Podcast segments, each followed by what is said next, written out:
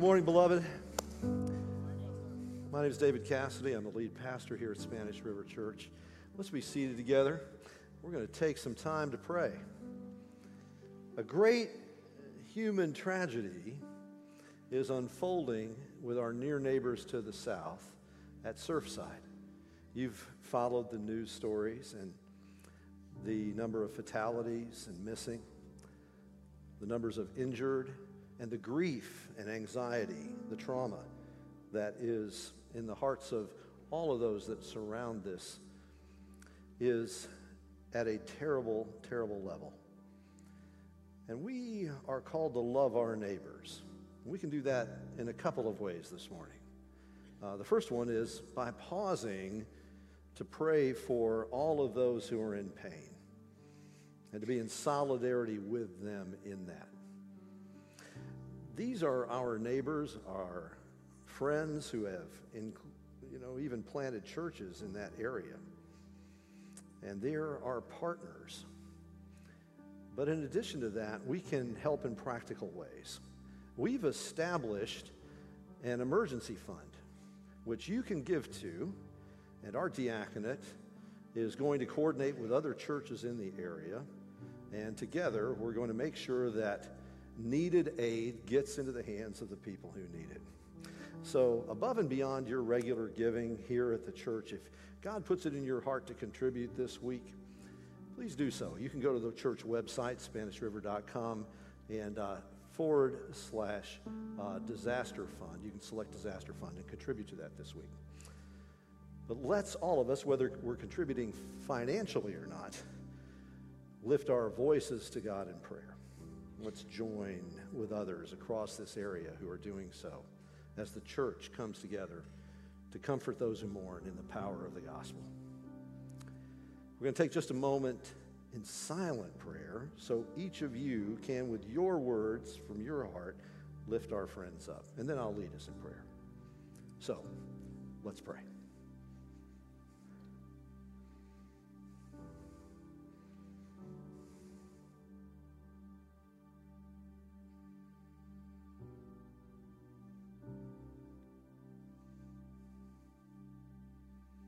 Our gracious God and Father, you whose mercies are new every morning. We come before you now for our neighbors who are in pain. We especially pray for those who are grieving the loss of those who have perished in this tragedy. We pray for those who are injured and face lengthy recoveries. We pray for those this morning who are anxious because they do not know where those that they love may be. And Lord, we thank you for all those who are stepping into this place of challenge and pain. We thank you for first responders. We thank you for emergency workers, for EMTs, for firefighters, for police officers. We thank you for physicians, nurses, doctors, surgeons. We bless you for them and the gift you've made them to be in our lives. We pray, Lord, for the great gift of your presence to be with all those who call on your name. And that you will surround those in pain with people who are faithful and who will bring them your mercy and kindness. Lord, we pray that you would direct our hearts in our contributions to this matter and that you would strengthen all those today, Lord, who seek the good of the city. Let your name be exalted. God of all comfort and grace in the middle of despair and pain. You who are the man of sorrows and acquainted with grief, Lord Jesus, good shepherd who laid down your life, be near all those who mourn. Strengthen all who are weak. Comfort all who are in pain. You are our consolation in every sorrow. And it is in your matchless name that we pray. Doing so as we turn to your word, longing to hear your voice, the voice of the shepherd, calling us instructing us, informing us, and not only giving us information, but by your word granting us transformation so that we might walk in your ways. And so let the words of my mouth and the meditations of my heart be acceptable in your sight, O Lord, our rock and our redeemer, through Christ our Lord. Amen. Amen. Thank you for praying with me. Thank you for your contributions in advance for that great work. And I want to invite you this morning now to turn with me to Ephesians chapter 2, this letter that Paul wrote to a congregation of people that called home a city not unlike our own. And we've titled this series Beyond Our Imagination. That's a phrase taken from chapter 3 of this letter where he says, God is able to do exceeding abundantly beyond everything we could ever ask or imagine. And that is particularly true when it comes to the gospel. That God has done something incredible, unimaginable, something that inspires in us wonder. And that's why Paul, caught up in this wonder, begins his letter not just with a signature, Paul, an apostle of Christ Jesus, but with an anthem of praise. Blessed be God. You can feel his heart overwhelmed with gratitude for the wonderful, astonishing mercy that's been shown to him. Blessed be the God and Father of our Lord Jesus Christ, who has blessed us with every spiritual blessing in heavenly places. And he goes on to relate how God chose us and gave us this great destiny to be adopted as his own children into his family. And he says, Blessed be God the Son, in whom we have redemption through his blood, and blessed be the Holy Spirit, who has sealed us for the day of redemption. So, this great Trinitarian anthem of wondrous praise and thanksgiving that he opens the letter with. And then he goes into prayer. So, just as we've opened with worship this morning and then prayed together, that's how this letter opens. And Paul falls on his knees and he says, I'm always giving thanks for you, and I'm praying that God the Father will give you the spirit of wisdom and revelation and the knowledge of God, and that you will know the hope of his calling and the riches of the glory of his inheritance in the saints, and that he says the surpassing greatness of his power towards us who believe. And then he goes on in the last part of that prayer. He says, This power which God is sending into our lives is in accordance with, in agreement with, the same power that God used when he raised Jesus from the dead. He said that the same power that God exercised when he raised his son from the dead, when he was ascended into heaven and seated at the right hand of the Father, he said that same power is at work in you. And then Paul does something amazing. He takes that story in that prayer of Jesus' death and burial and resurrection and ascension and enthronement. That story that belongs to Jesus.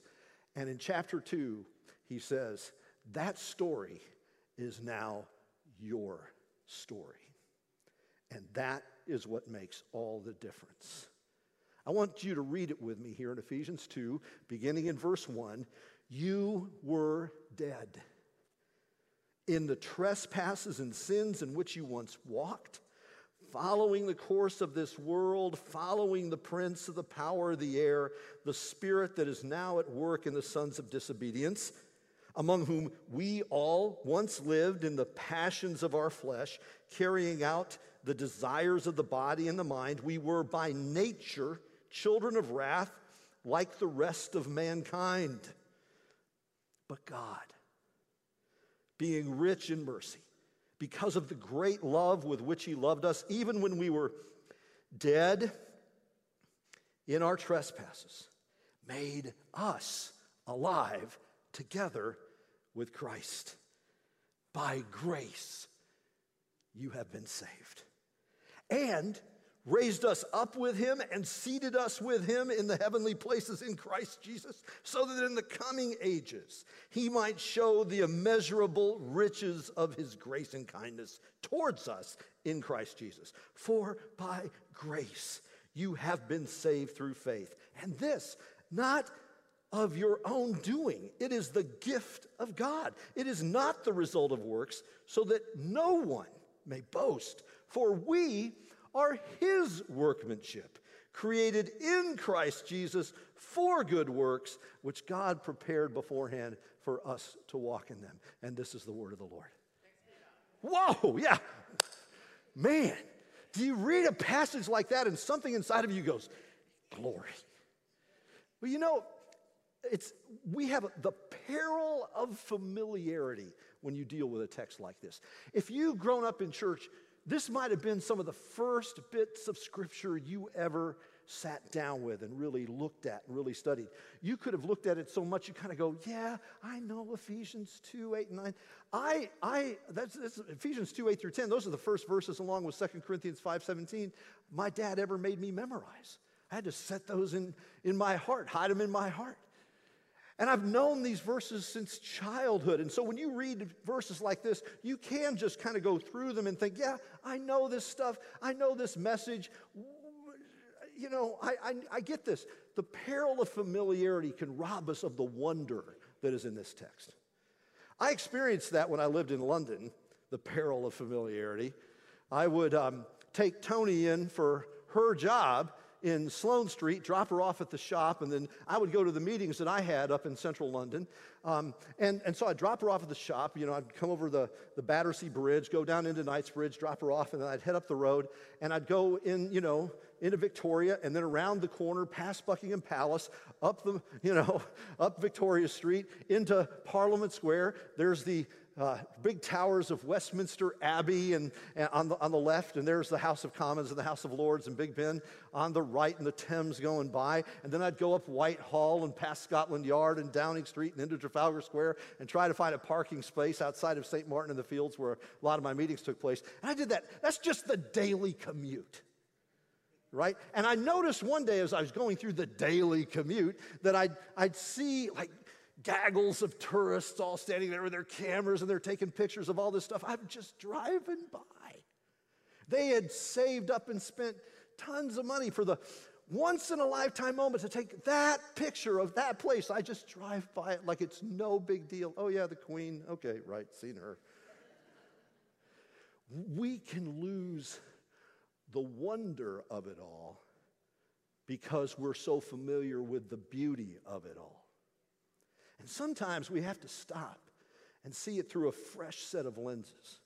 And I'm hoping the Lord will help us do that today as we discover that the story of Jesus, dead, buried, raised, ascended, seated, has become our story too. And that makes all the difference. John Delaney, congressman from the state of Maryland, ran for president a couple of years ago. A lot of people did. He lost, like every, lots and lots of other people. But I remember hearing him interviewed talking about the immigration of his grandfather from England. So, John Delaney's grandfather from England came over in 1923 along with eight of his siblings and his mother.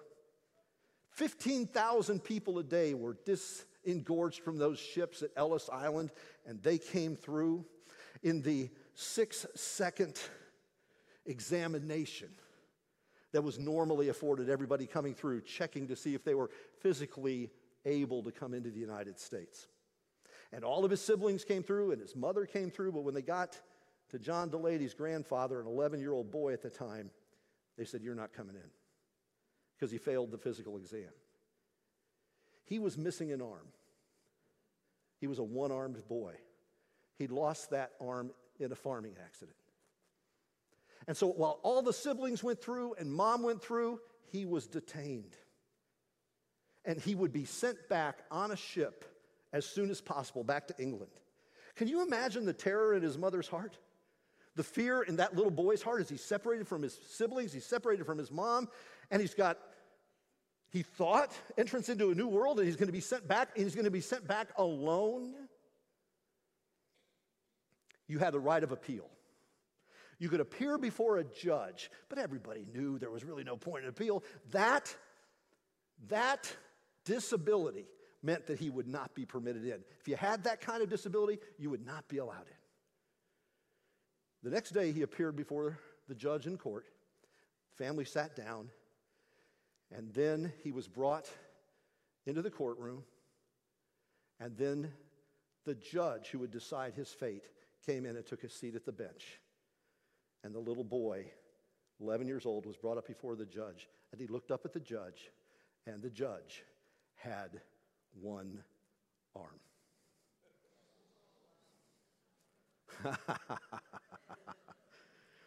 and the judge looked at him, and he looked at the judge, and the judge looked around the courtroom, and he said, I think everybody in here knows where this is going. And he said, Young man, welcome to the United States. Go and make something of your life. Can you imagine what was going on in his mom's heart when she saw the one armed judge take his seat at the bench? The joy, the inexpressible joy that her boy story was the judge's story and that was his entrance into a new life. My friend, what's happened in Jesus is that the judge who controls all the entrances into our new life, he made our story his story so that his story could become our story.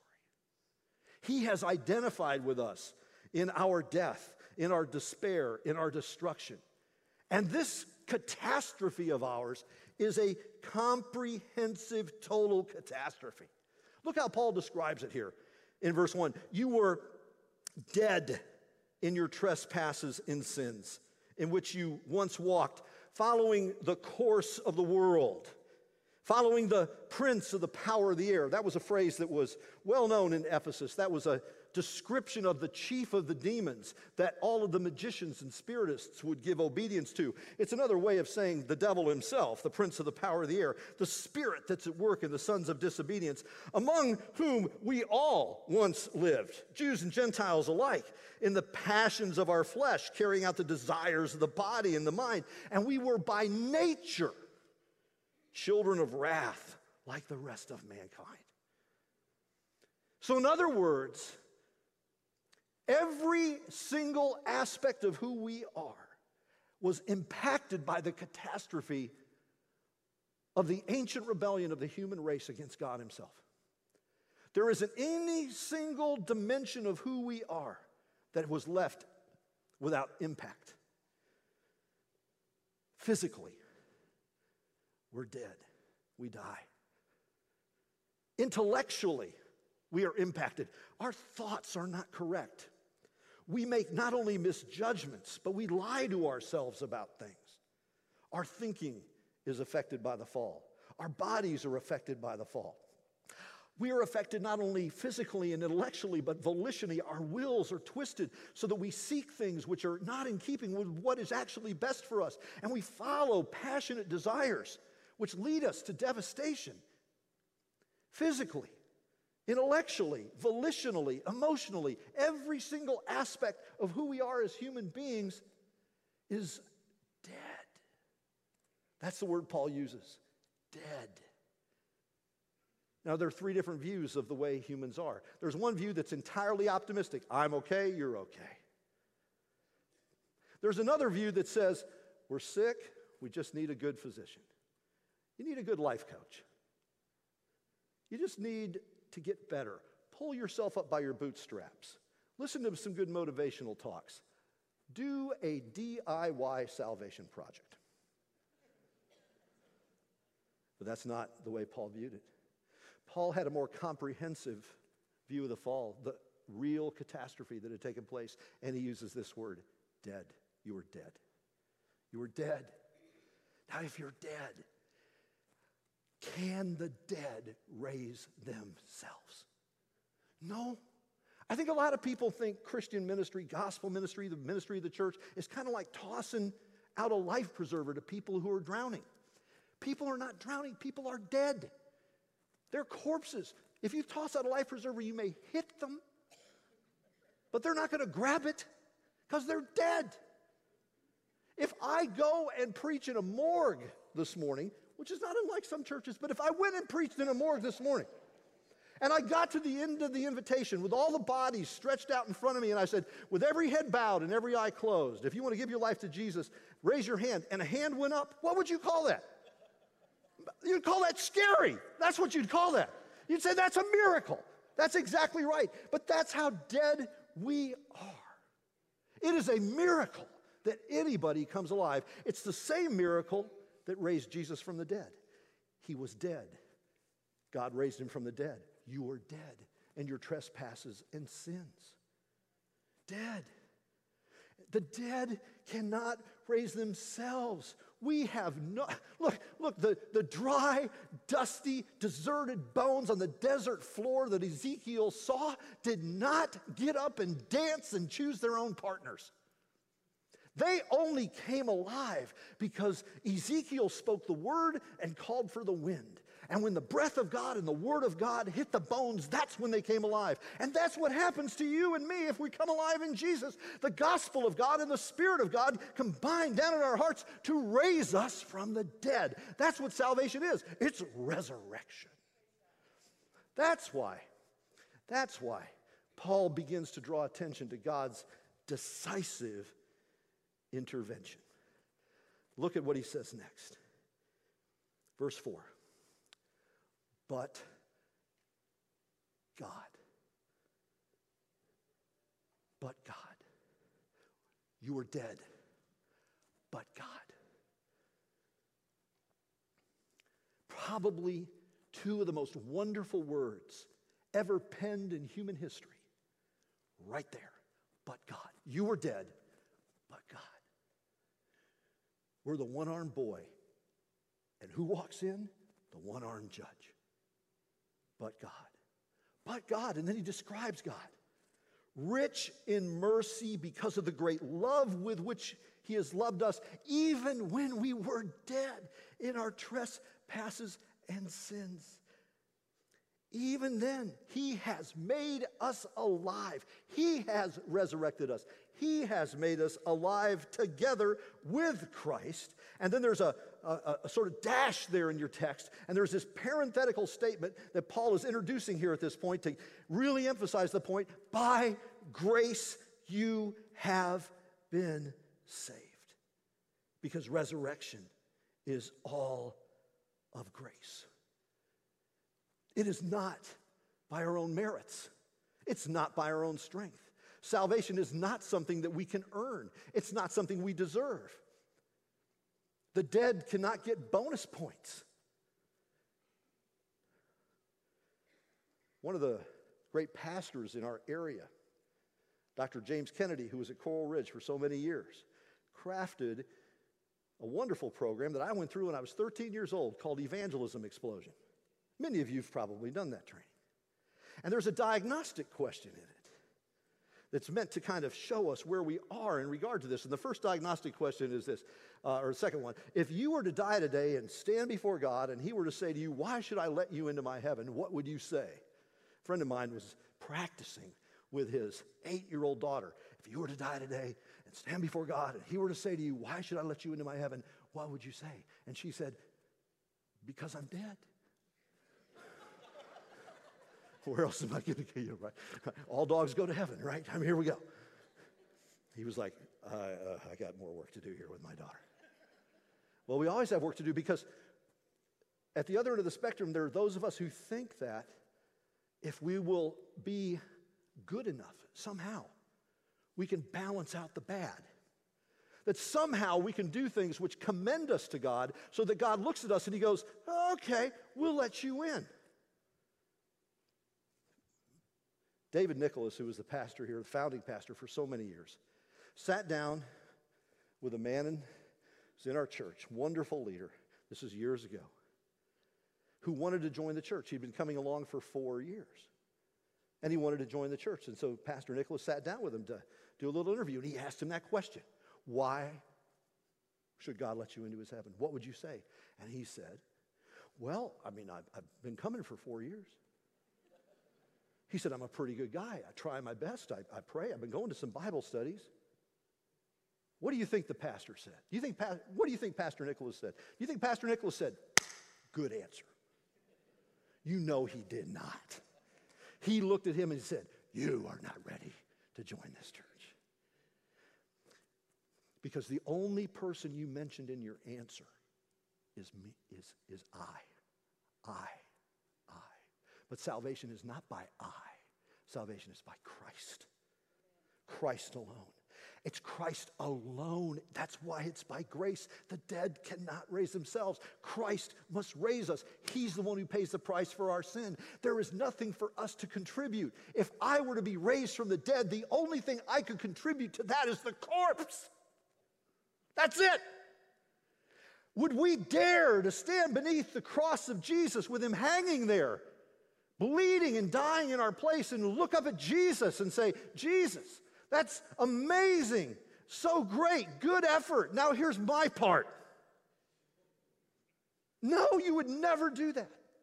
You would stand beneath the cross of Jesus and you would say in the great in the words of the great hymn Rock of Ages, nothing in my hand I bring, simply to thy cross I cling. Naked, come to thee for dress. Helpless, come to thee for grace. Foul, I to the fountain fly. Wash me, Savior, or I die.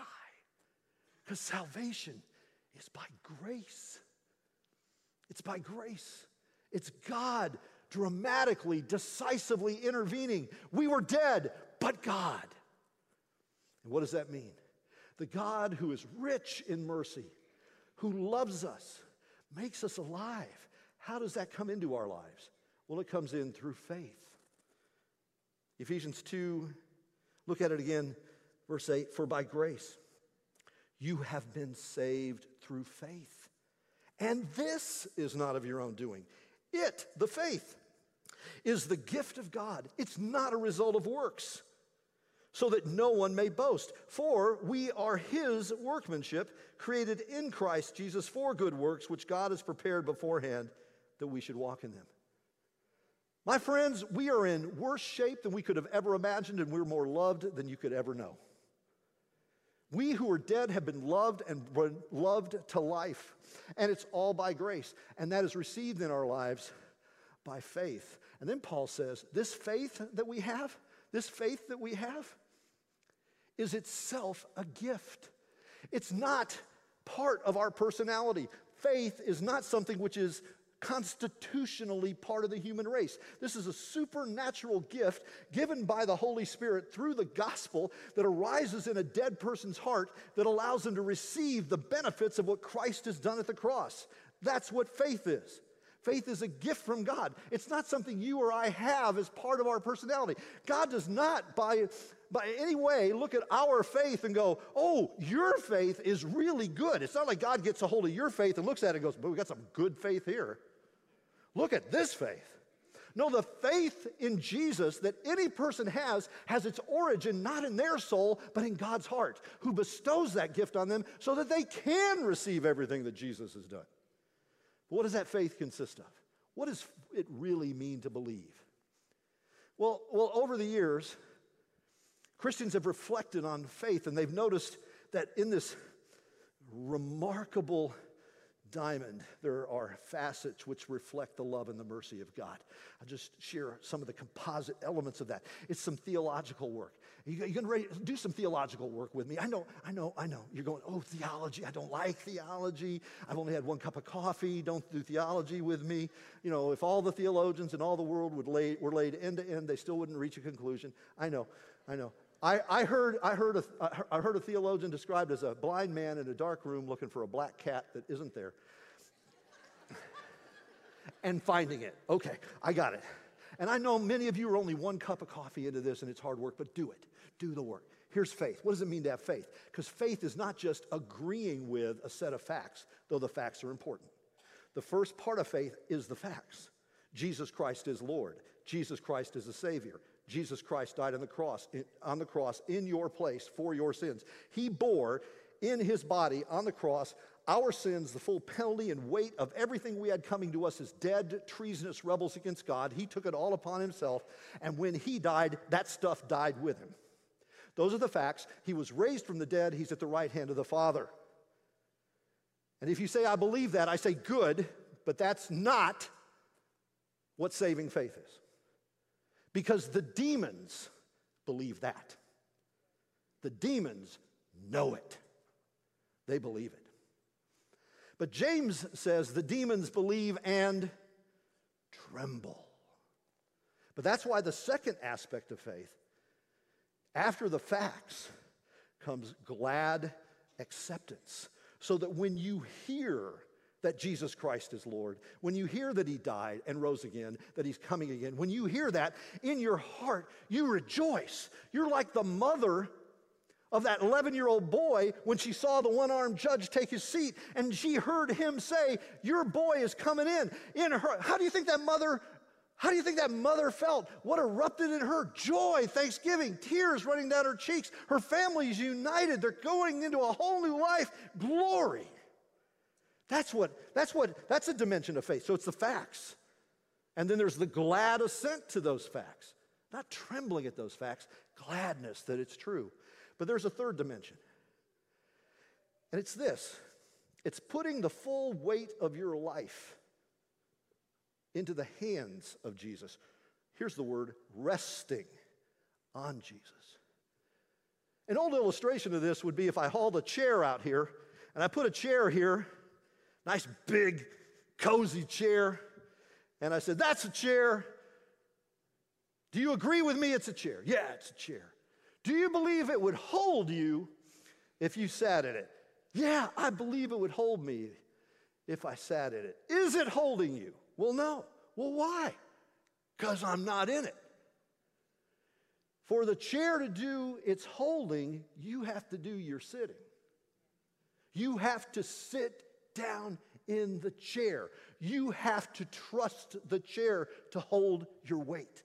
Faith is not only knowing what Jesus has done and who he is, but glad and gladly acknowledging that it's true, but taking your life and saying, I'm no longer going to be the master of my fate and the captain of my soul. I am going to take the whole weight of my life and I'm going to place it in the nail scarred hands of Jesus. I'm going to rest in what Jesus has done. And I'm never going to boast and say, I deserve heaven. I know I don't. I deserve hell. I would bust it wide open. I am going to rest in what Jesus has done, that when he said on the cross, it is finished, it really is and I'm going to trust him for the rest of my life. I'm just going to put the whole weight of my life down on him.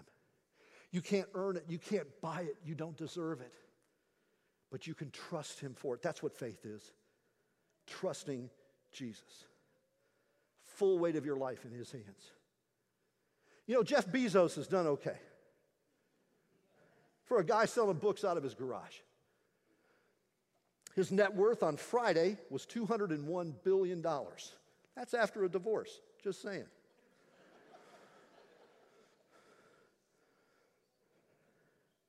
He's also going into space. He's created a craft called Blue Origin. It's going to launch in July. And over the last year, he auctioned a seat to go with him. You could buy a seat, and here's what the news story said buy the seat to fly into suborbital space with Jeff Bezos and his brother. You will experience a few moments of weightlessness, and then you will parachute back down to the to earth. He auctioned off the seat. It went for 28 million bucks. I really wanted in.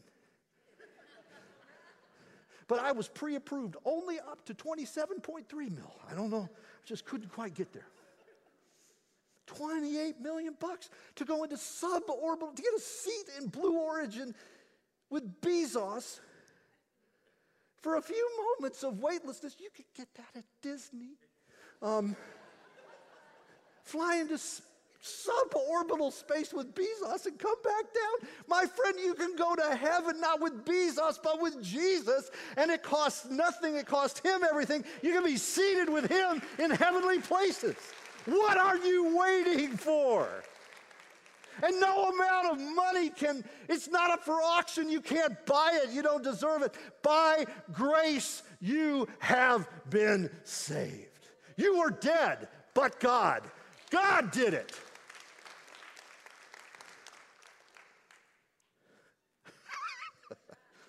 and then he says, and now, not only could your works not save you, you have become God's work. Ephesians 2:10. For we are his workmanship, created in Christ Jesus for good works that word for workmanship is an old word that in the ancient world was employed to describe great works of art, magnificent paintings and sculptures, remarkable gardens, and Homeric poetry.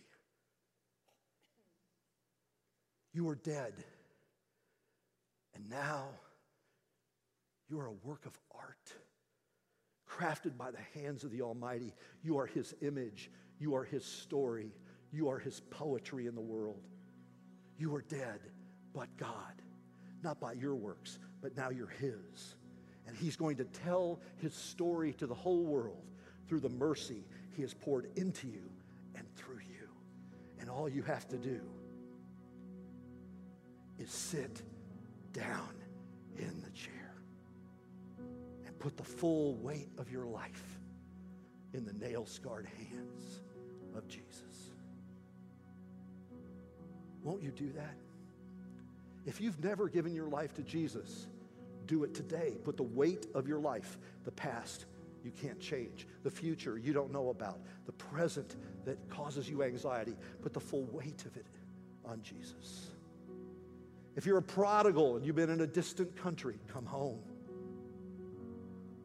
And if you're a Christian who's tired and weary, and you wonder if the grace that saved you is enough to keep you, remember, but God, when you were dead, made you alive. And the grace that resurrected you is the grace that will get you all the way home. Let's pray. Gracious Father, by grace you have saved us. Not by anything we have done, but by everything Jesus has done. Lord, strengthen us to be your servants today. And we pray for all those who do not yet know you to come to know you. We pray for those who've been in a distant country and need to come home to come joyfully into the embrace of the Father who will shower them with kisses. We pray for all who are weak to be made strong in the grace that is in Christ Jesus. And we thank you that this is something we could never purchase. It's something we could never earn. Nothing we could ever deserve. You have done it all. You have done exceeding abundantly beyond all we could ever ask or imagine. And you did it in Jesus when you made our story his story. And you made his story ours. Amen. Amen, beloved. Isn't it wonderful? Thanks be to God.